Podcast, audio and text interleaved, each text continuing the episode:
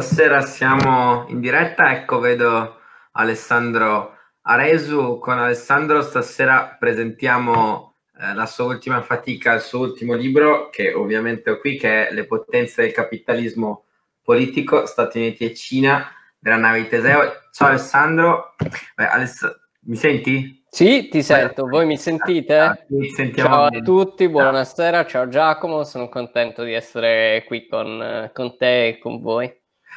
Alessandro è un, è un, caro amico e insomma con lui appunto presentiamo stasera il suo ultimo libro, è la terza presentazione che facciamo negli ultimi dieci giorni insieme a Guangxinet e con Libreria Galla, il libro ovviamente è già in, in libreria. Abbiamo chiamato un po' questa rassegna oltre la finestra, nel senso che fino a dieci giorni fa abbiamo fatto tante, devo dire, dirette, iniziative che chiamavamo fuori dalla finestra, ma con oltre la finestra proviamo ad andare più distante a guardare cosa capita nel mondo, nel senso che poi quello che capita nel mondo ha un impatto fortissimo anche sulle nostre singole realtà, anche su una realtà come quella vicentina, veneta.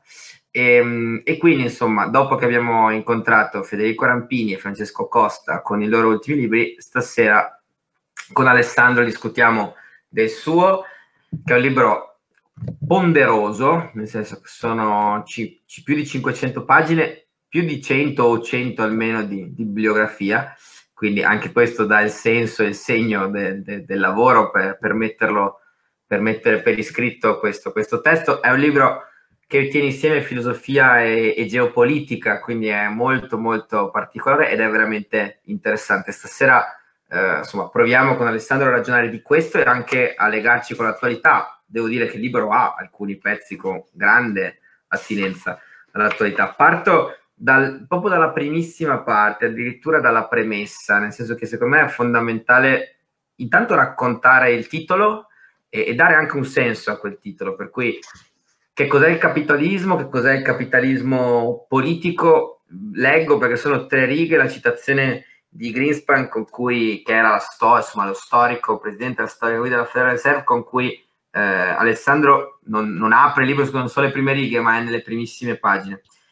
Greenspan diceva: Siamo fortunati, grazie alla globalizzazione, le decisioni politiche negli Stati Uniti sono state in gran parte sostituite dalle forze globali del mercato a parte la sicurezza nazionale, non fa molta differenza chi sia il prossimo presidente. Il mondo è governato dalle forze del mercato. Devo dire, non ci aveva azzeccato proprio del tutto, probabilmente, eh, visto cosa è successo poi con, con Trump di recente. Però ecco, eh, Alessandro, perché sei apparito con questa citazione e poi, dal tuo punto di vista, che cos'è il capitalismo e che cosa significa invece capitalismo politico? Allora, grazie ancora Giacomo. Effettivamente la citazione è molto interessante. Io l'ho ripresa anche da mh, alcuni importanti lavori che sono usciti sulla natura, la crisi e le prospettive del capitalismo che in termini diversi tornano su questa espressione di Greenspan che amano molto eh, citare anche i complottisti, no? Perché Greenspan dice il mondo è governato dalle forze del mercato, quindi non esiste esiste un governo del mondo fuori dalle forze del mercato. In fondo un modo anche molto eh, semplice e intuitivo di descrivere il capitalismo come sistema economico-politico è il progressivo governo della realtà attraverso le forze del mercato. No? Dare come capitalismo, insomma, sistema economico eh, basato eh, principalmente, anche se non esclusivamente, esclusivamente sulla proprietà privata e sul profitto che rende ambiti sempre più vasti del mondo sottoposti alle forze del mercato, quindi aumenta poi eh, l'interdipendenza economica, aumenta gli scambi commerciali, riduce le distanze, come dicevano già eh, alcuni grandi pensatori eh, dell'illuminismo, tra cui Adam Smith, su cui mi soffermo particolarmente nel libro, perché eh, ha apro, hai ragione, dopo poche righe con, ehm, con questa citazione. Beh, per, per quel a parte, eh, diciamo, eh, eh, Greenspan dice a parte la sicurezza nazionale non fa molta differenza. Insomma, il mondo è governato dalle forze del mercato a parte la sicurezza nazionale. Quando Greenspan pronuncia queste parole nel 2007, quindi in eh, uno scenario in cui benché c'erano già alcune avvisaglie, non vivevamo ancora nella consapevolezza della crisi precedente, di quella che poi è stata chiamata grande recessione con le sue eh, implicazioni molto rilevanti sul piano sociale e geopolitico, su cui eh, torno poi nel libro. Non vi era una mh, vera consapevolezza di quanto il rapporto eh, tra mercati e sicurezza nazionale potesse diventare qualcosa di importante per eh, definire gli equilibri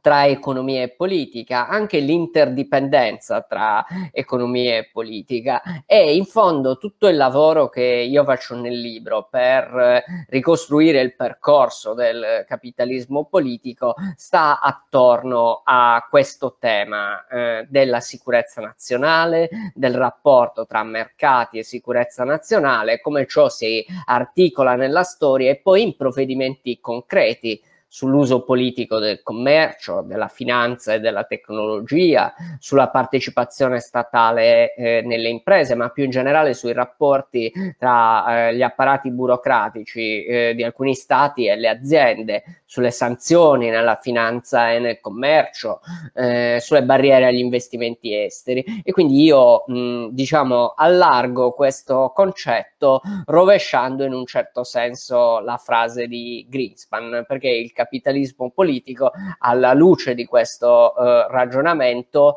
è il confine eh, che alcuni attori eh, globali, alcune eh, potenze, in particolare gli Stati Uniti eh, e la Cina, pongono eh, tra eh, il dominio del mercato e il dominio della sicurezza nazionale, intervenendo di fatto sulla contrattazione tra questi eh, poli, mercato e sicurezza nazionale, con eh, quei casi e quei provvedimenti eh, concreti che, che, possiamo analizzare e che ci fanno ripensare eh, la frase stessa di Greenspan, il mondo è governato dalle forze di mercato, perché questo governo è influenzato, interrotto uh, dalla mano uh, che può essere violenta o potente della sicurezza nazionale di qualcuno. E di qui appunto uh, quelle del capitalismo politico se parliamo degli Stati Uniti e della Cina poi vedremo con le grandi differenze che ci sono tra questi sistemi sono a tutti gli effetti delle potenze Alessandro, adesso parto da, proprio da, da, dalla chiusura del tuo ragionamento. Quali sono le grandi differenze fra questi due sistemi? Nel senso che anche quello cinese è, è un capitalismo alla fine, per cui diciamo così, sia a livello economico, quindi anche a livello interno e di sistema, ma anche sul modo di rapportarsi con il mondo. Poi dopo magari parliamo del rapporto anche con l'Europa che ci interessa, che hanno Cina e Stati Uniti, ma più in generale fra queste due potenze, quali sono le differenze sia in chiave interna, quindi di sistema,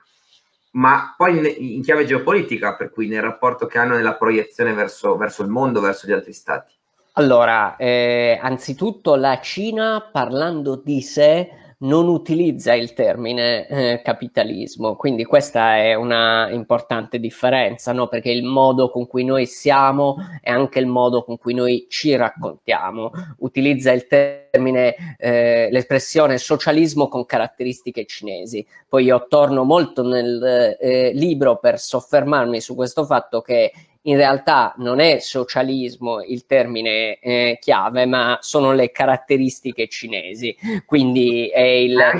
diciamo, titolo, giusto? Sì, esatto. Diciamo la Cina, il sistema eh, cinese è eh, un sistema incentrato sul suo eccezionalismo, sulla, eh, sulla unicità della loro civiltà, sulla centralità, sulla eh, continuità storica della loro civiltà. Le, mh, mm, è un sistema che negli ultimi 40 anni ha, eh, come sappiamo, in particolare da Deng Xiaoping eh, in poi, vissuto uno sviluppo eh, economico e anche sociale per certi versi che non ha precedenti eh, nella storia, eh, non ha precedenti quello che è successo in termini di riduzione della povertà assoluta eh, in Cina nella storia, nella storia dell'umanità. Questo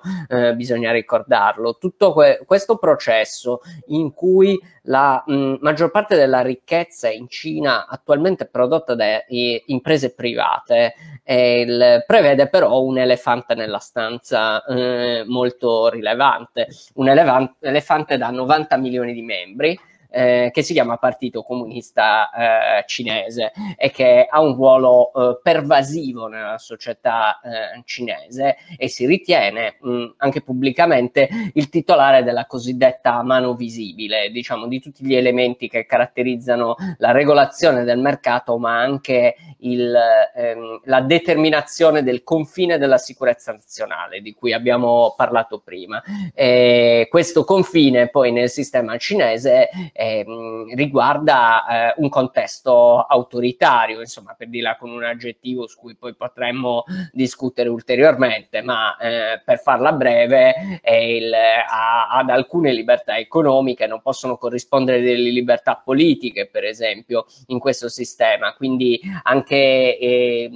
gli imprenditori hanno la possibilità di arricchirsi, ma non hanno la possibilità di convertire questa ricchezza in forza politica, perché c'è il Partito Comunista Cinese. Il Partito Comunista Cinese poi è un attore molto importante anche nella partecipazione pubblica eh, nell'economia. Insomma, esiste una grande agenzia eh, statale eh, che si chiama SASAC, poi vi sono anche altre partecipazioni dei governi, dei governi locali cinesi, quindi mh, diciamo il rilievo dello Stato nell'economia è importante da questo punto di vista. Eh, sistema degli Stati Uniti, diciamo la religione del capitalismo fa parte eh, degli Stati Uniti, eh, che sono quello che sono eh, in ogni caso, anche perché sono un impero militare eh, vastissimo con,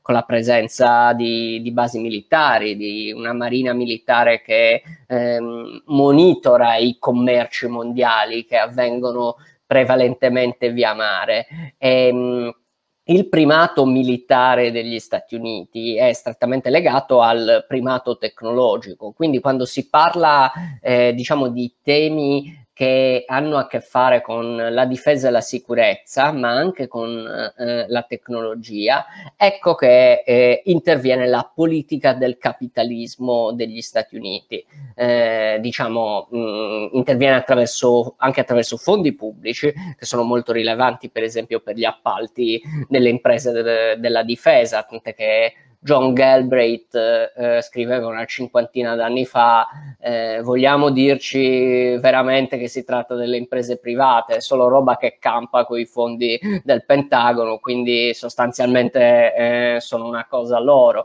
Ma in più quello che io vado ad analizzare in momenti eh, di particolare tensione, come quello che caratterizza i rapporti tra gli Stati Uniti e la Cina in questo momento, ma da cinque anni e per alcune eh, voci degli Stati Uniti, per alcune prospettive degli Stati Uniti in termini strutturali anche da prima. Allora queste decisioni sulla sicurezza eh, nazionale all'interno dei mercati devono essere allargate, per esempio allargate all'ambito della tecnologia delle telecomunicazioni, quindi i prodotti di eh, società di telecomunicazioni non sono semplici prodotti di mercato perché hanno delle implicazioni di sicurezza. E su questo quindi deve avvenire una decisione politica, quindi avvenire una decisione decisione non, ehm, diciamo, non tanto di Donald Trump che so, mangia un hamburger e poi eh, fa una telefonata e dice bisogna bloccare questa azienda. No, gli Stati Uniti, per quello che sono, hanno sviluppato un apparato di sicurezza, una burocrazia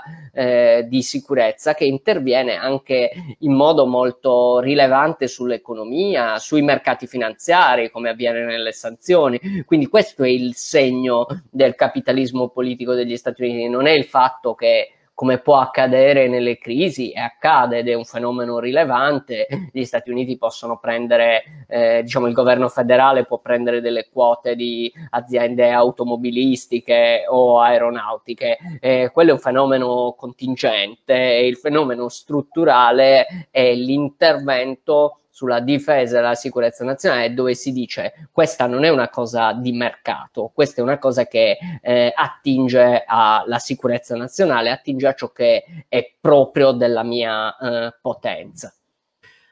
Alessandro, andando, cioè facciamo un esempio concreto, eh, per esempio tutta la vicenda di Huawei, come si inserisce dentro a questo ragionamento che, che tu stavi facendo? Allora, eh, si inserisce eh, diciamo a livello eh, fortissimo. Eh, da un lato, eh, ti ho detto prima, la, la, ricchezza in Cina è prodotta principalmente da imprese private. Huawei formalmente è un'impresa privata, il, ma Huawei, come eh, anzitutto da chi è stata fondata, eh, da una persona che faceva parte eh, negli anni Ottanta dell'esercito popolare di liberazione cinese, quindi eh, in, già nel fondatore c'è una interconnessione con eh, il sistema della sicurezza cinese che poi viene utilizzata eh, dagli Stati Uniti per delegittimare questo aspetto privato. In più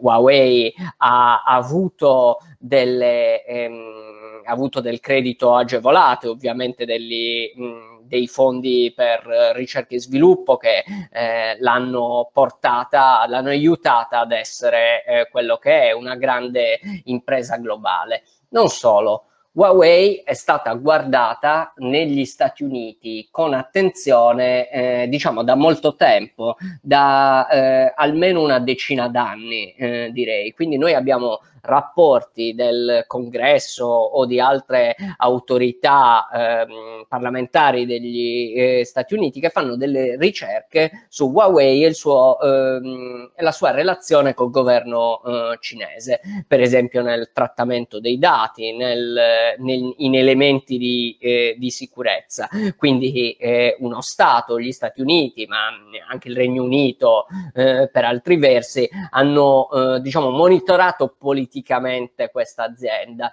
Poi a questo eh, si sono affiancate nel corso degli anni dei provvedimenti giudiziari verso Huawei. Quindi l'azienda è stata accusata, per esempio, di furto di proprietà intellettuale in eh, diverse corti eh, degli Stati Uniti e mh, mm, oltre a questi provvedimenti cioè, è esploso un caso più rilevante, che è quello di cui probabilmente anche gli ascoltatori avranno sentito parlare parlare dell'arresto della direttrice finanziaria di Huawei e figlia del, eh, del fondatore, che è avvenuto nel eh, dicembre 2018 eh, in Canada. Adesso è in corso un processo di estradizione per questa persona, cioè estradizione negli Stati Uniti, nel senso gli Stati Uniti chiedono l'estradizione di ehm, questa figura del top management eh, di Huawei sulla base di alcuni elementi che fanno fanno parte del capitalismo politico eh, statunitense, in particolare le sanzioni degli Stati Uniti all'Iran, ovvero questa persona è accusata di aver frodato una banca, sto descrivendo in sintesi una questione molto complessa che poi nel capitolo può essere analizzata, una grande banca internazionale a Hong Kong, ehm, perché ha detto che eh, una società che si chiama Skycom eh, Tech era eh, diciamo un partner di Huawei, eh, mentre questa società era eh, di fatto una società ehm, fantasma eh, di Huawei. Era Huawei eh, per effettuare eh, commercio con l'Iran, il che significava anche, siccome Huawei nella sua produzione di dispositivi tecnologici si avvale di molti fornitori degli Stati Uniti, questo vuol dire che dei eh, pezzi di materiale tecnologico degli Stati Uniti potevano giungere in Iran, eh, cosa che non è consentito eh, dalle regole sulle sanzioni. Quindi Insomma, è proprio una vicenda in cui noi vediamo quanto eh, eh, economia, politica, geopolitica e diritto, perché poi sono procedimenti giudiziari, appunto la Corte canadese deve decidere sull'estradizione, abbiamo avuto delle prime eh, esclusioni degli argomenti portati dall'avvocato della difesa, ne vedremo altri, è molto importante diciamo anche per... Eh, sia per le imprese o i giuristi, eh, vedere le cose da questo punto di vista, eh, secondo me, perché fa vedere eh, che ramificazione c'è in questa, in questa eh, battaglia globale, dove i due contendenti hanno eh, combattuto con le loro armi del capitalismo politico e anche con le loro reciproche eh, ipocrisie, perché abbiamo poi dei provvedimenti da parte degli apparati di controllo degli investimenti esteri eh, degli Stati Uniti, in cui per esempio un'impresa, per farla breve, un'impresa di Singapore eh, voleva comprare una grande impresa eh, statunitense di semiconduttori.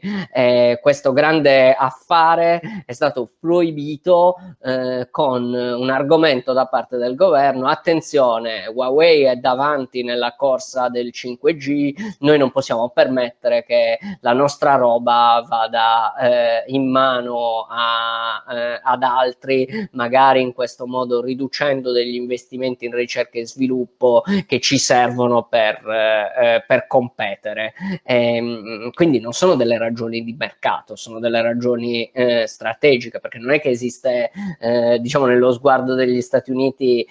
lo sviluppo del 5G a livello globale. Se lo sviluppo di questa tecnologia, almeno secondo questa argomentazione, innovazione viene portata avanti da eh, una grande impresa cinese su cui hanno tutti questi dubbi di eh, sicurezza, allora è uno sviluppo che deve essere rallentato, che richiede uno schieramento in termini di alleanze e quindi questi temi sono proprio impastati dei, dei conflitti che caratterizzano il capitalismo politico.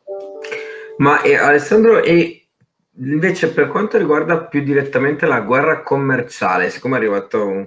una, una, domanda su questo, come, def- come, definiresti oggi il rapporto economico fra Cina e Stati Uniti? Nel senso che c'è chi parla di guerra fredda, chi parla, cioè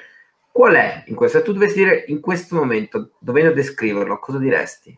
Allora, il, il termine, direi che il termine, l'espressione guerra fredda è improprio, ma è attraente, è anche comprensibile, eh, probabilmente. È improprio perché non c'è una separazione netta di sfere di influenza economiche. I rapporti tra fornitori nella costruzione delle grandi catene del valore internazionale coinvolgono aziende statunitensi cinesi e aziende cinesi. Anche lo stesso caso Huawei è un sintomo di questo. Per, per ragioni di sicurezza gli Stati Uniti vorrebbero separarsi da Huawei, ma poi hanno eh, diciamo decine di aziende fornitrici di Huawei che peraltro eh, negli ultimi due anni hanno fatto veramente un botto di soldi, stiamo parlando di miliardi nelle forniture all'azienda cinese, che gli dicono no ma cerchiamo di rilassare questi eh, questi provvedimenti perché insomma noi dobbiamo guadagnare, abbiamo dei posti di lavoro e sì, va bene la sicurezza nazionale, eh, ma fino a un certo punto. Quindi questa interconnessione è molto profonda, insomma, lo stesso concetto utilizzato spesso da Trump del deficit commerciale. Insomma, certo c'è un deficit commerciale importante tra gli Stati Uniti e la Cina, questo perché c'è un interscambio commerciale vastissimo. Stiamo parlando di numeri e di interconnessioni che sono assolutamente non paragonabili ai rapporti eh, tra gli Stati Uniti e l'Unione Sovietica all'interno eh, della guerra fredda. Eppure eh, vengo all'altro lato, l'espressione guerra fredda viene utilizzata, è, stata, è interessante che sia stata utilizzata anche, eh, diciamo, sappiamo di recente, sono uscite le anticipazioni del libro di John Bolton, questo eh, falco della sicurezza nazionale degli Stati Uniti che è stato consigliere di Trump e ora siccome è stato licenziato ce l'ha molto con lui, comunque lui racconta che ehm, Xi ha detto a Trump, il presidente Xi Jinping ha detto a Trump sono, c'è della gente che negli Stati Uniti vuole, fare una, vuole portare avanti una guerra fredda eh, con la Cina. Trump gli ha risposto, ah ma quelli sono i democratici, io non c'entro, aiutami a vincere le elezioni. Almeno questo è il, il racconto di Bolton che poi vedremo meglio con la pubblicazione del suo libro. Ma anche ehm, il ministro degli esteri cinese eh, ha, de- ha, detto la stessa cosa eh, pochi giorni fa, ha detto ci sono delle forze negli Stati Uniti che eh, stanno cercando di portare i due paesi sull'orlo eh, di una guerra fredda. Di che cosa è fatta poi concretamente questa eh, guerra fredda? Ehm, diciamo c'è una questione eh, che comunque ehm, diciamo non bisogna togliere dall'orizzonte che il destino di Taiwan eh, a mio avviso anche ad avviso dei principali analisti. Cioè la questione di Taiwan è veramente rilevante ed, e può essere la scintilla per cui eh, insomma non si può escludere che si arrivi una volta anche eh, a un conflitto vero e proprio tra gli Stati Uniti e la Cina, anche se per il destino del mondo non è esattamente augurabile eh, ciò quello che può accadere è diciamo, il rafforzamento della guerra tecnologica, di questi provvedimenti che vanno ad escludere i rapporti tra le due aree. Quindi, mh, per esempio, sul piano digitale in Cina c'hai eh, i giganti come Alibaba, Tencent, e invece negli Stati Uniti i giganti digitali che, eh, che ben conosciamo, e poi alcune zone, aree del mondo come arene dove le, eh, le potenze potenze si sfidano, anche l'Europa come, eh, come una di queste arene. Quindi questa è una, questa è una delle, delle, possibili evoluzioni, con verso gli altri paesi, da parte sia degli Stati Uniti eh, che della Cina, un richiamo sempre più forte all'esigenza di schierarsi su, eh, su uno dei, dei, due sistemi. Quindi questo aspetto dello schieramento ha un odore eh, di guerra fredda, se vogliamo, in uno scenario, come ti dicevo, di interdipendenza economica che è profondamente diverso invece rispetto a quello con cui, eh, con cui abbiamo caratterizzato la, la guerra fredda. Alessandro, l'hai sfiorato prima, ma ci sono due commenti di, di Laura Fincato, che è stata tra l'altro parlamentare per, per, quattro legislature, credo, e sottosegretario agli esteri, tra le altre cose, quindi evidentemente sta seguendo la diretta, che Beh. scrive la strategia degli USA eh, sui 5G è dettata dalla volontà americana di essere egemone, spiegassero gli USA chi detiene gran parte dell'enorme debito pubblico americano.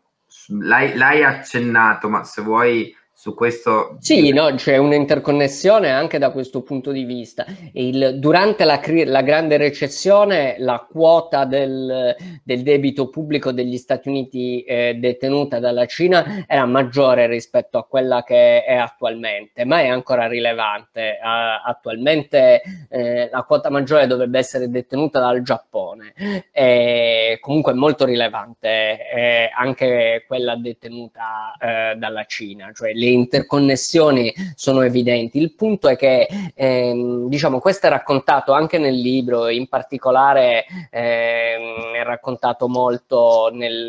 nell'ultimo capitolo. Eh, negli Stati Uniti, diciamo, c'è stata possiamo definirla una classe egemone nella politica americana e che ha avuto un'influenza anche nella politica estera. Diciamo, grandi esponenti di questa classe sono stati per esempio Robert Rubin e mh, mm, Henry Paulson. Sono stati entrambi dei segretari al tesoro il, che provenivano oppure sono andati a eh, lavorare per le grandi banche d'affari americane, insomma, segnatamente eh, Citigroup Group e Goldman Sachs. Ehm,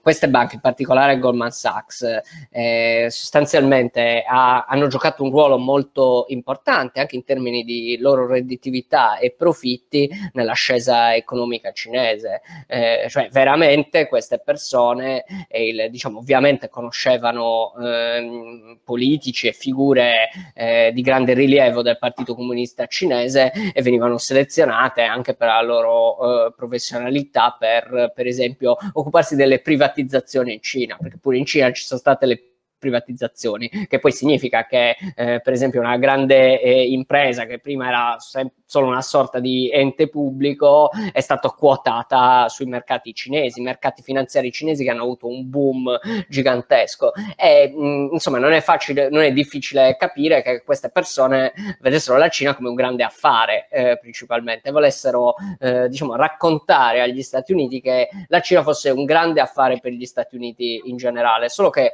diciamo quando si fanno affari, anche per questo è importante guardare il capitalismo eh, politicamente, ehm, quando si fanno affari poi eh, i paesi o le potenze sviluppano anche la loro autocoscienza, eh, quindi gli affari non sono mai soltanto affari, hanno anche delle implicazioni sul piano politico, sul piano geopolitico, sul piano eh, culturale. Ora, eh, diciamo, a prescindere da Trump, ma Trump ne è stato, eh, se vogliamo, un acceleratore dialettico, eh, retorico. Io individuo invece eh, un'altra classe degli Stati Uniti che si fa particolarmente eh, sentire, chiamo un po' la burocrazia armata, quindi eh, la potenza eh, de- degli Stati Uniti ha bisogno, eh, diciamo, di eh, numerose persone che si occupano di difesa e di sicurezza, peraltro in alcune agenzie in modo pervasivo, come sappiamo sulla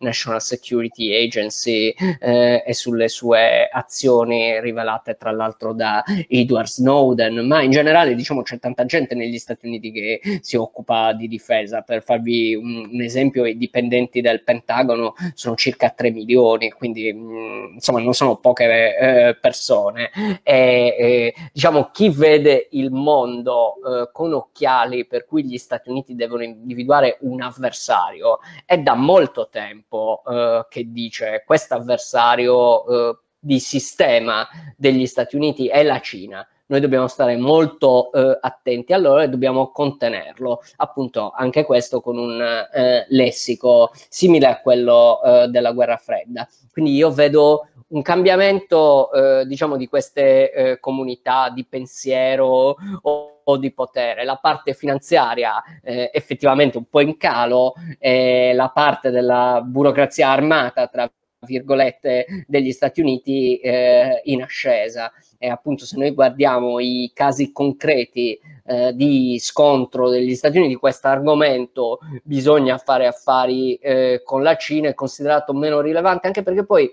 i valori in campo sono cambiati. Eh, diciamo alt- eh, visto che andiamo un tema essenziale per andare oltre la finestra, l'ha detto anche eh, l'ex amministratore delegato di Google eh, di recente, era eh, diciamo uscire da questa eh, stupidaggine che si diceva la Cina è un sistema autoritario quindi non può produrre innovazione oppure comunque l'unica cosa che i cinesi sanno fare è di copiare i prodotti degli altri. E comunque questa cosa era una stupidaggine. Il, quindi si è mh, diciamo proprio in quest'ultimo decennio in cui eh, la Cina sull'innovazione tecnologica ha fatto dei salti in avanti importantissimi, poi certo le sue tecnologie militari non sono ancora quelle eh, degli Stati Uniti, diciamo non si poteva capire eh, questo eh, salto se si eh, restava allo stereotipo eh, del cinese che copia o che fa spionaggio industriale, cose che peraltro sono state fatte, ma evidentemente non erano la cosa determinante allucinante perché eh, insomma anche se guardiamo a, all'ambito del digitale il, se c'è ora che ritornano a esserci eh, un tredicenne o un sedicenne che eh, scorre un video di 15 secondi di TikTok, poi ne arriva un altro, un altro ancora e sta appiccicata quella roba per molto tempo. Questo algoritmo l'hanno fatto i cinesi e il, eh, sono, sta- sono in grado di competere mh, su, quel, su, quel, campo, anche nelle grandi eh, questioni digitali che poi portano a un potere di mercato importantissimo. Quindi è, è importante guardare oltre, oltre questo stereotipo perché negli ultimi dieci anni i cinesi hanno ragionato così, poi restano diciamo le debolezze e le fragilità della Cina, però fa bene anche l'ex amministratore delegato di Google a ricordarci che eh, se, se uno pensa di una potenza del genere che sono eh, solo gente che, che sa copiare, si perde tantissimi di questi elementi di innovazione che poi sono anche ben raccontati nel libro di Simone Pieranni, Red Mirror, che soprattutto su Tencent è una lettura molto interessante. Alessandro, Marina Cenzon ci chiede, domanda interessante, è un tema che non abbiamo ancora incrociato, ma che poi ci porta al ragionamento sull'Europa che volevo fare con te. Quanto sì. la Cina autoritaria vuole esportare il suo modello? Dobbiamo averne paura, nel senso, il capitalismo occidentale, o meglio la, la democrazia, eh, quindi più nel senso del sistema politico, ha sempre avuto la tesi anche di esportare il proprio modello fuori da, dallo stato in cui, o dal territorio, dal continente in cui quel modello imperava. Eh, è lo stesso per la Cina, cioè anche la Cina ha l'idea di un'imposizione di un modello e questa è eh, una prima domanda. E la seconda domanda è qual è il ruolo dell'Europa in questo contesto, cioè è condannata da un lato dalla demografia, dall'altro dall'economia, eh, oppure può giocare un ruolo in questo, cioè è terra di conquista o può giocare un ruolo in questa dinamica? Allora, eh, veniamo al primo punto, insomma bisogna conoscere ovviamente eh, considerare la Cina sul piano culturale, sul piano storico e, e il concetto di espansionismo eh, che ha caratterizzato per esempio le potenze coloniali eh, occidentali eh, è visto eh, molto diversamente dalla Cina, un paese che si è sempre ritenuto il centro del mondo e ehm, anche se ci sono stati alcuni casi sui tributi, è maggiormente concentrata a livello storico sul, sull'unità geografica e territoriale della Cina. Allora, questa unità geografica e territoriale della Cina, secondo il Partito Comunista Cinese, il, naturalmente comprende per esempio il Tibet, comprende lo Xinjiang, eh, comprende Hong Kong, Macao e anche Taiwan. Quindi bisogna tenere presente eh, questo aspetto nella, nella, loro prospettiva. Ovviamente un cittadino di Taiwan può avere un'opinione eh, ben diversa su questo. Poi eh, la Cina ha un'idea di espansionismo per cui eh, vogliono eh, creare la Cina in Romania. Io francamente non credo, non mi pare che sia aderente eh, rispetto alla loro visione del mondo e in più la Cina, come altri paesi, contrasta l'espansionismo occidentale della democrazia. Quindi sì, eh, deve affermare la democrazia occidentale non vale per tutti. Noi abbiamo il nostro modello, qui non deve ne venire nessuno a togliere di mezzo il Partito Comunista Cinese, è impossibile governare la Cina senza il Partito Comunista Cinese, quindi così ragiona eh, diciamo, la potenza in, in, questo momento. Quindi degli elementi di delegittimazione del nostro modello possono essere eh, diciamo, funzionali a questo, eh, a questo discorso in questi termini. Quindi dobbiamo, eh, a mio avviso, ehm, comprendere bene e tenere bene presenti quelle differenze rispetto alla storia delle potenze coloniali occidentali, che peraltro è una grande ferita nella storia della Cina, è la principale ferita della storia della Cina, è quello che loro definiscono il cosiddetto secolo di umiliazione, cioè il paese che era il centro del mondo è stata smembrata da, da altri, insomma, principalmente eh, dall'Inghilterra, eh, ma non solo, e quindi non, ovviamente non provano simpatia per, per, quel, per quel momento. Non deve ripetersi mai più che la Cina eh, venga umiliata. Ora ha rialzato la testa, nel 2049 ci sarà il grande momento del centenario di quando la Cina ha alzato la testa col Partito Comunista Cinese quindi lo dico, vogliamo presentarci a questo appuntamento diciamo completi, eh, compreso Taiwan, e quindi capisci la problematicità di questi aspetti, però eh, diciamo dobbiamo continuare a studiare e approfondire quell'approccio e quella civiltà, le, mh, le differenze poi le profonde differenze che ci sono tra la Cina e altri paesi asiatici, perché noi tendiamo a dimenticarceli, ma insomma paesi eh, come il Giappone o come la Corea, culture come quelle non sono eh, diciamo da togliere di mezzo nel momento in cui noi analizziamo quella, quella, parte del mondo. Sono paesi su cui poi ci sono delle ostilità storiche molto rilevanti tra, eh, tra questi paesi e la Cina, tra il Vietnam eh, e la Cina. Io il Vietnam, anche il nostro comune amico Enrico Letta ha avviato questa iniziativa molto mh, meritoria, secondo me, sull'approfondimento del, dei paesi ASEAN, in cui c'è anche il Vietnam che è una realtà interessante, anche loro hanno il loro eh, partito comunista del Vietnam, ma non è che siccome hanno entrambi il partito comunista allora vanno d'accordo, hanno combattuto una guerra, hanno combattuto una guerra anche con gli Stati Uniti, ma possono avvicinarsi agli Stati Uniti per andare contro la Cina, quindi c'è tutta una complessità in quell'area del mondo. E venendo invece eh, all'Europa, il, il, mio ragionamento su questo è che eh, diciamo, i paesi europei, anzitutto nella grande recessione di, di cui abbiamo parlato prima, dalla grande recessione sono usciti male veramente molto male, eh, è durata molto a lungo, abbiamo eh, visto eh, qual è stato il costo eh, dell'inazione, dell'agire eh, troppo tardi eh, in quel contesto e quali sono i costi della mancata coesione tra gli Stati membri dell'Unione Europea, anche qui del loro spesso raccontarsi con stereotipi e soprattutto diciamo passare in alcuni casi dall'annuncio delle cose alla loro effettiva realizzazione. Poi c'è una debolezza militare, eh, il, la Francia è una potenza militare relativamente, il, ma la debolezza militare dell'Europa a mio avviso si vede soprattutto ai suoi confini no, basta guardare sotto di noi eh, in Libia dove si è combattuta e si combatte eh, una guerra per procura eh, molto rilevante con eh, il denaro della monarchia del Golfo che viene utilizzata la grande ambizione della Turchia, su tutte queste cioè sono partite molto importanti su cui c'è una timidezza e scarsa capacità di coesione dell'Europa che preoccupa. E poi c'è il fattore tecnologico che abbiamo ehm, citato prima. Eh, retail, mancano in Europa questi giganti digitali eh, che nel cloud eh, sono molto importanti nell'organizzazione della vita digitale e sono, sono stati, è stato perso molto tempo, non, non si è investito adeguatamente in eh, ricerca e tecnologia, e, mh, quindi ci sono dei ritardi eh, importanti, anche, perché, anche se poi in alcuni settori ci sono delle capacità rilevanti, penso alle scienze della vita eh, e in particolare anche a quella um, catena del valore biomedicale che è molto importante nel mondo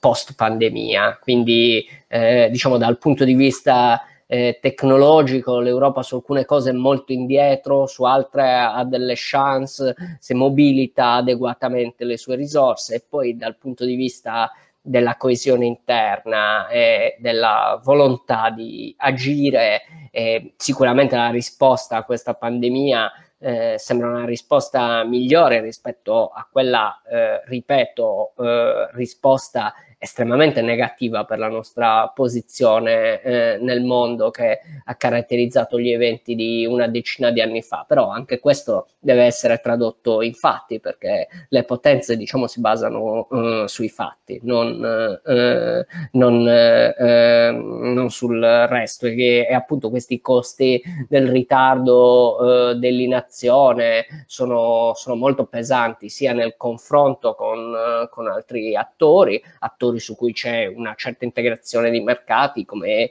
eh, gli Stati Uniti e poi eh, nel confronto anche con altri paesi, ripeto, perché ai nostri confini, per esempio, c'è la Turchia che è un paese estremamente eh, ambizioso e assertivo nei suoi interessi nazionali, che ha anche una comunità di... Eh,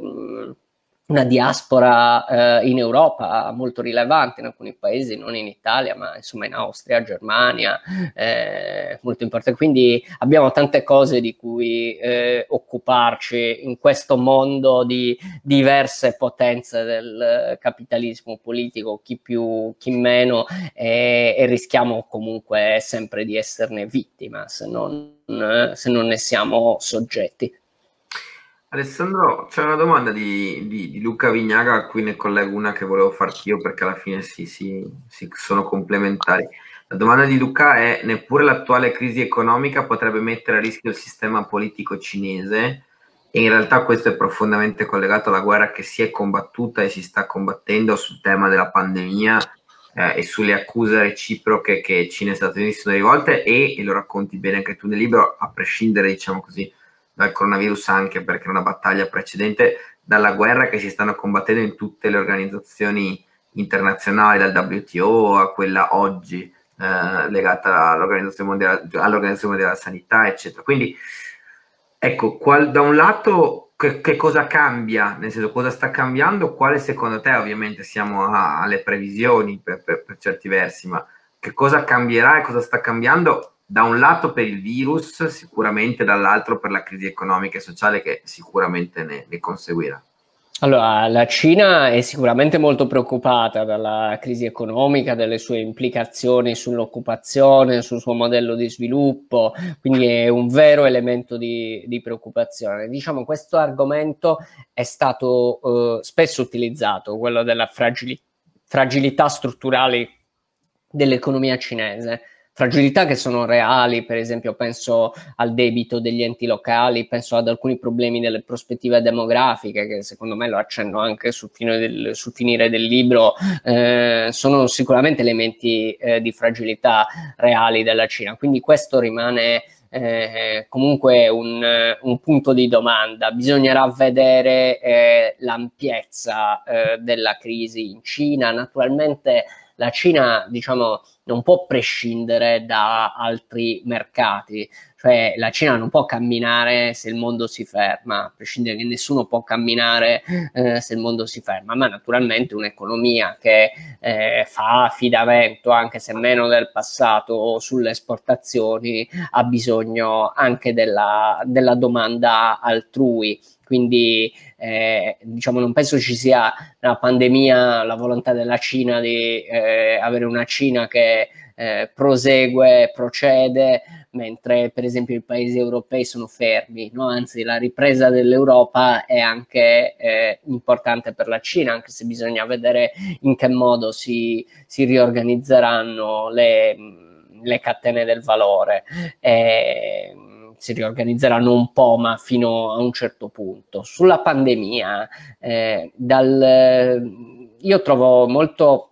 importante, un tema che sottolineerò anche in uh, delle cose che sto scrivendo uh, sulla pandemia in questo momento, gli aspetti della diversa uh, cronologia. Ora, a prescindere dai in che momento è cominciato esattamente, in quale punto, no? Io direi che comunque insomma, a febbraio in Cina questa cosa è stata molto importante e quindi ha generato eh, anche delle scelte, per esempio delle scelte di rafforzamento della produzione eh, industriale di alcuni prodotti. Tra l'altro noi non sapevamo che i guanti e le mascherine venivano prodotti principalmente in Cina pure prima e il, eh, non ci badavamo, invece questo elemento è diventato,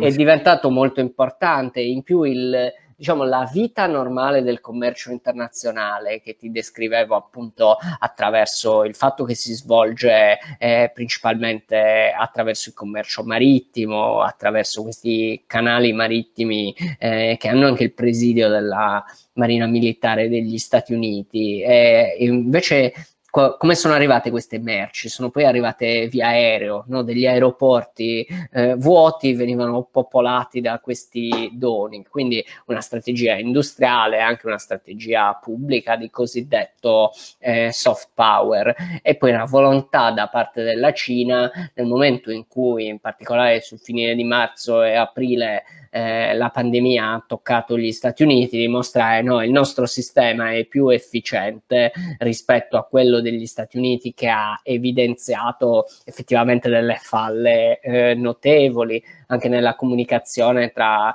il governo federale e, e gli stati, ehm, ovviamente anche per eh, il rapporto complicato tra eh, Donald Trump e i valori e l'evidenza eh, scientifica e anche questi grandi apparati di sicurezza degli Stati Uniti, insomma, non direi che ci hanno fatto una figura particolarmente eh, onorevole. Mm, rimane nella reputazione della Cina, in particolare anche con i paesi asiatici eh, che citavo prima, eh, degli elementi che hanno caratterizzato la, le sue tardive comunicazioni, alcuni aspetti di elementi tra dicembre e gennaio che difficilmente probabilmente sapremo, anche se usciranno sempre più inchieste giornalistiche su questo tema. Quindi eh, poi anche per la percezione pubblica che influenza eh, la posizione dei cittadini e dei paesi, è importante quell'ultima arena a cui tu facevi riferimento, ovvero quella delle organizzazioni internazionali. Eh, le organizzazioni internazionali non è che sono delle cose, eh, diciamo, create o gestite da delle persone che vengono da Marte. Eh, in genere sono persone che vengono dalla Terra e alcuni degli stati eh, più rilevanti. Nell'architettura multilaterale in cui viviamo, ovviamente il ruolo degli Stati Uniti è molto importante, è importante anche dal punto di vista di risorse e di fondi come eh, dimostra la stessa Organizzazione Mondiale eh, della Sanità. Quindi ogni volta che c'è questo eh, insomma, questo balletto, queste minacce di ti tolgo i fondi, diciamo è una roba mh, mm, abbastanza seria eh, in prospettiva, a prescindere che poi si realizzi o meno. Ma poi c'è stata questa strategia importante della Cina, che è un protagonista delle organizzazioni multilaterali, anche perché è membro, tra l'altro, del Consiglio di sicurezza eh, dell'ONU, ehm, una strategia nei confronti dei paesi africani in particolare. L'Organizzazione Mondiale della Sanità racconta anche anche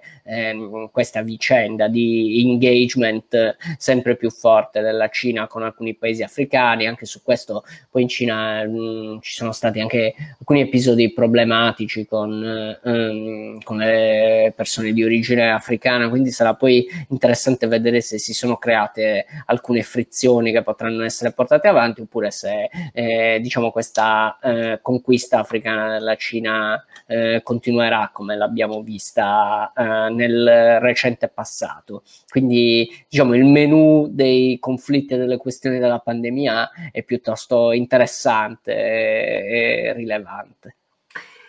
Altre due domande, eh, Alessandro. La prima la faceva prima Eliseo, mm, c'entra con un ragionamento che facevi tu prima e chiedeva se qual è il rapporto di fatto e il ruolo della burocrazia rispetto al capitalismo in Cina e in America, nel senso che avendo due apparati burocratici molto diversi, eh, penso che sia un confronto interessante. E la seconda è invece molto italiana, nel senso che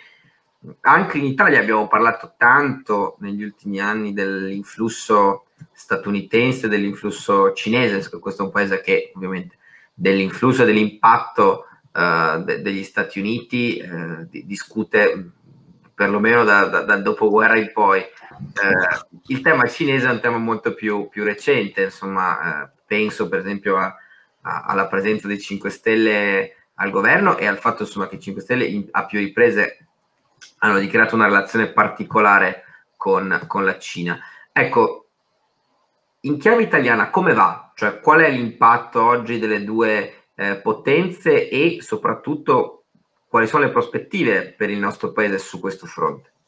Allora, per quanto riguarda le burocrazie, io nel libro descrivendo la Cina riprendo una categoria di un eh, grandissimo sinologo di origine ungherese, poi naturalizzato eh, francese, Etienne Bolache, eh, che parlava della burocrazia celeste. E il, lui eri, diceva la Cina ha inventato la burocrazia e eh, il mandarinato, le strutture burocratiche imperiali cinesi si ripetono inevitabilmente nella storia. Lui scriveva negli anni 50 e 60, diceva sì, certo, ora c'è il Partito Comunista Cinese che dice che c'è qualche discontinuità, però eh, io penso che il tema centrale, diceva Bolash, è eh, diciamo, la preparazione cinese a vivere in un'età burocratica e tecnocratica. Quindi questa sua eh, penetrazione della società cinese è, a mio avviso,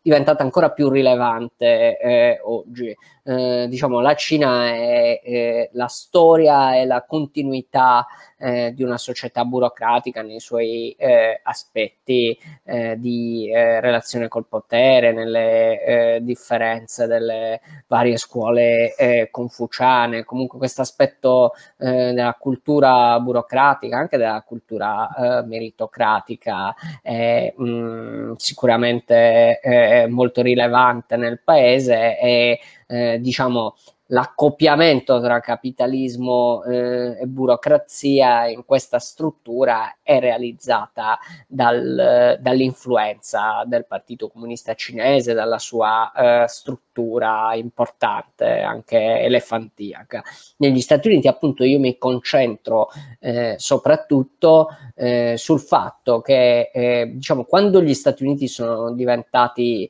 eh, qualcosa di più di un paese importante, no? un impero in grado di succedere al, all'impero britannico, eh, per esempio nel, mh, mm, nel, controllo dei mari, nell'importanza della struttura navale, hanno costruito una burocrazia eh, per fare questo, una burocrazia federale molto vasta, appunto vi ho detto i numeri del Pentagono prima, le agenzie di sicurezza e di intelligence degli Stati Uniti eh, diciamo sono parecchie e fanno anche ehm, parecchie cose. E le, le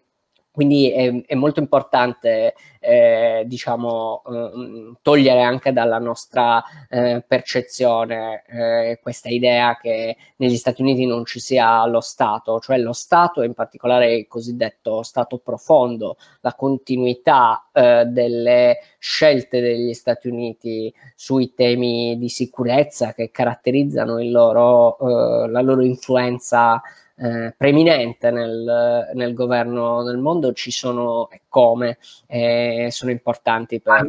lo sviluppo scientifico. Giusto Alessandro, e, e hanno battagliato in questi anni duramente con Trump. Come? Sì, sì, ci sono, sta- diciamo, ci sono stati anche dei tentativi di alleanze, di cooptazione. D'altra parte, Trump si è circondato di generali eh, a vario titolo e anche persone con cui ha litigato eh, molto pesantemente. Poi, insomma, in, questo, eh, in, questa, in, questi apparati degli Stati Uniti ci sono anche ehm, visioni eh, talvolta nuance eh, politiche particolari, ma certo non direi che comunque eh, Trump eh, è il, loro, eh, è il loro ideale, però è importante diciamo zoomare su questa eh, caratteristica degli Stati Uniti, perché poi, ripeto, questa gente quando c'è da decidere se un'azienda cinese si può comprare qualcosa negli Stati Uniti, ha il potere di alzare la mano e dire questo non si fa, eh, l- oppure di lavorare nel congresso, nel dire anche, non so, la costruzione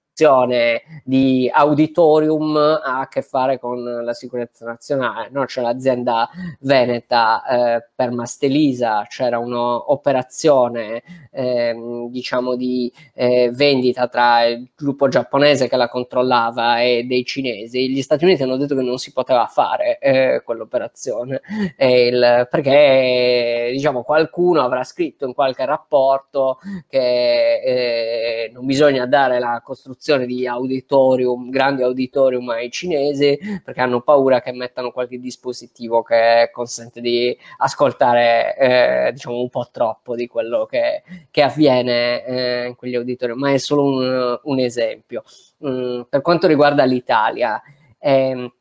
la cosa più importante da comprendere è che per le potenze del capitalismo politico, Stati Uniti e Cina, eh, diciamo non vale eh, l'argomento che per esempio è stato utilizzato dall'allora eh, governo italiano l'anno scorso per l'adesione al memorandum sulle cosiddette vie della seta, ovvero eh, stiamo eh, diciamo, firmando un documento perché serve per i nostri rapporti economici e commerciali. Eh, diciamo, per gli Stati Uniti nulla di quello che tu fai eh, con eh, la Cina si può vedere sotto una lente esclusivamente economico-commerciale. Naturalmente ci sono diciamo vari livelli cioè se spedisci arance in Cina oppure se autorizzi un'impresa cinese eh, relativamente al 5G in Italia è chiaramente una cosa eh, ben diversa. Però questo approccio economico non caratterizza il modo con cui gli Stati Uniti si approcciano all'Italia, nemmeno la Cina peraltro, il, perché sì, abbiamo un interscambio rilevante con la Cina, ma insomma siamo ben lontani dai 205 miliardi di euro di interscambio commerciale con la Germania, per esempio, il, non direi che diciamo, la questione italiana eh, è principalmente eh, economica per la Cina. Quando vengono decisi mh, degli investimenti, delle eh, scommesse sull'Italia, riguardano il sistema Italia nel suo complesso. Penso di recente è stato annunciato un importante investimento cinese nella cosiddetta Motor Valley eh, in Emilia Romagna.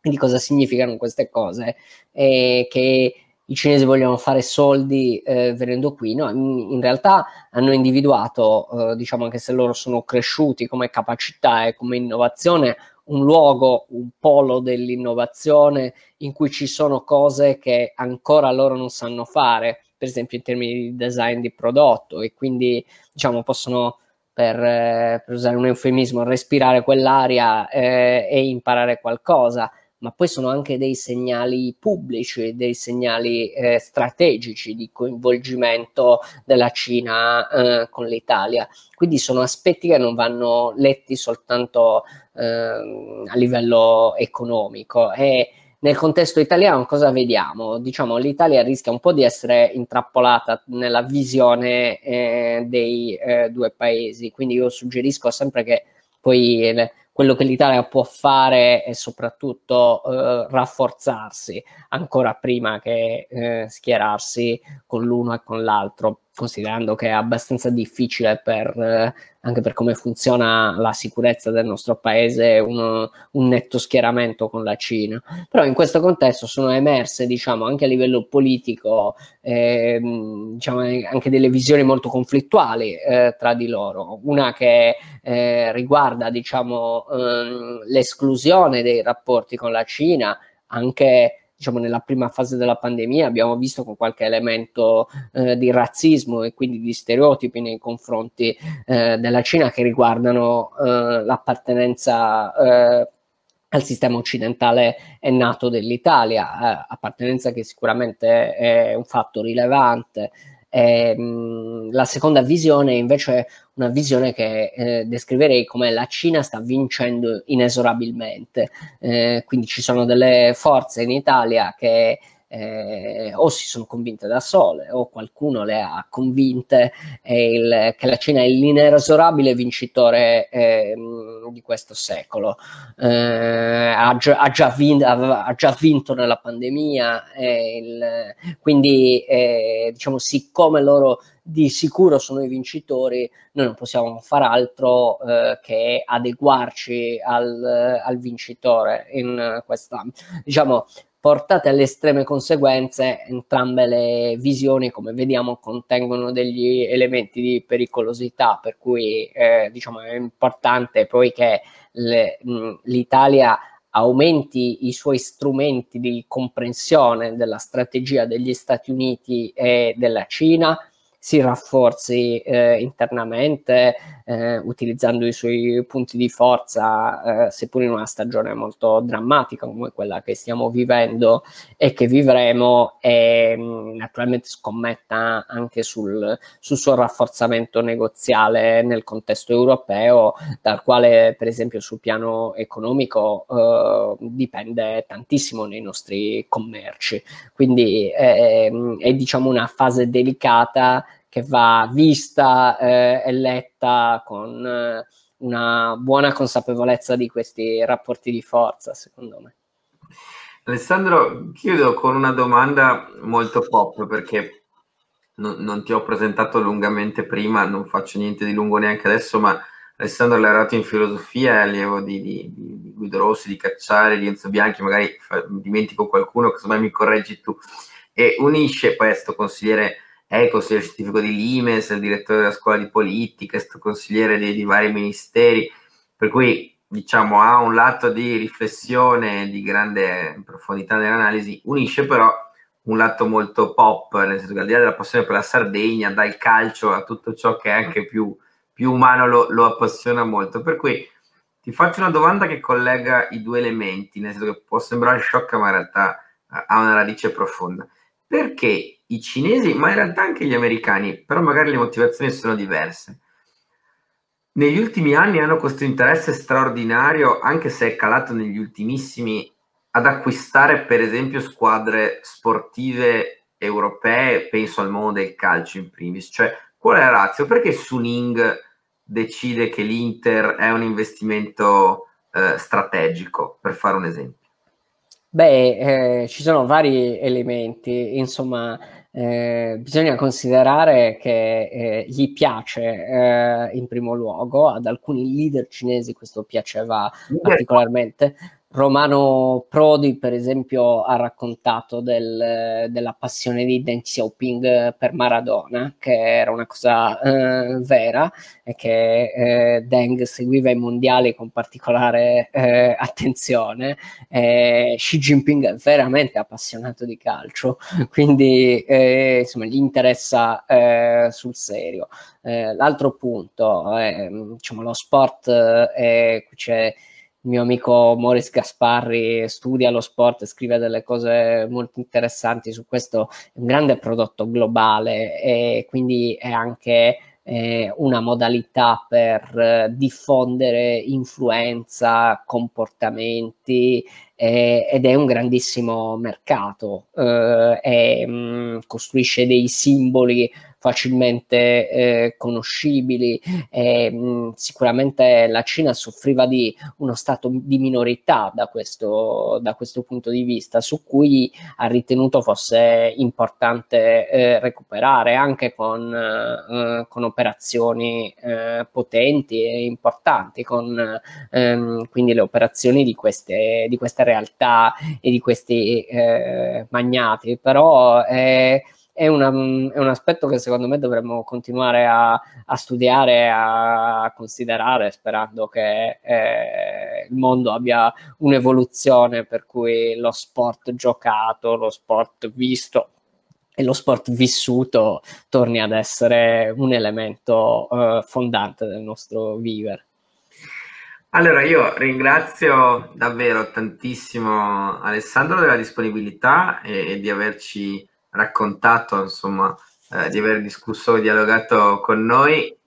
Mettilo più cel- eccolo qua, a partire dal, dal, suo libro, pubblicato con la nave di, di Museo, eh, lo trovate in libreria. Io ringrazio ancora, oltre ad Alessandro, Libreria Galla e Guanxinet, con i quali abbiamo organizzato questo, questo incontro, questa in realtà rassegna di tre incontri. La settimana prossima continuiamo il nostro percorso torniamo fuori dalla finestra, per cui torneremo ad avere, eh, diciamo così, un approfondimento più legato all'impatto che il coronavirus ha avuto su tante realtà del nostro mondo. Grazie ancora Alessandro, buona serata e buon weekend a tutte le persone che ci hanno seguito. Grazie. Grazie Giacomo, spero di essere dal vivo a Vicenza un giorno con voi. È una promessa, ce l'eravamo fatta, quindi ti aspettiamo finita, diciamo così, il tempo del distanziamento fisico. Grazie mille. Ciao. Ciao, ciao, ciao.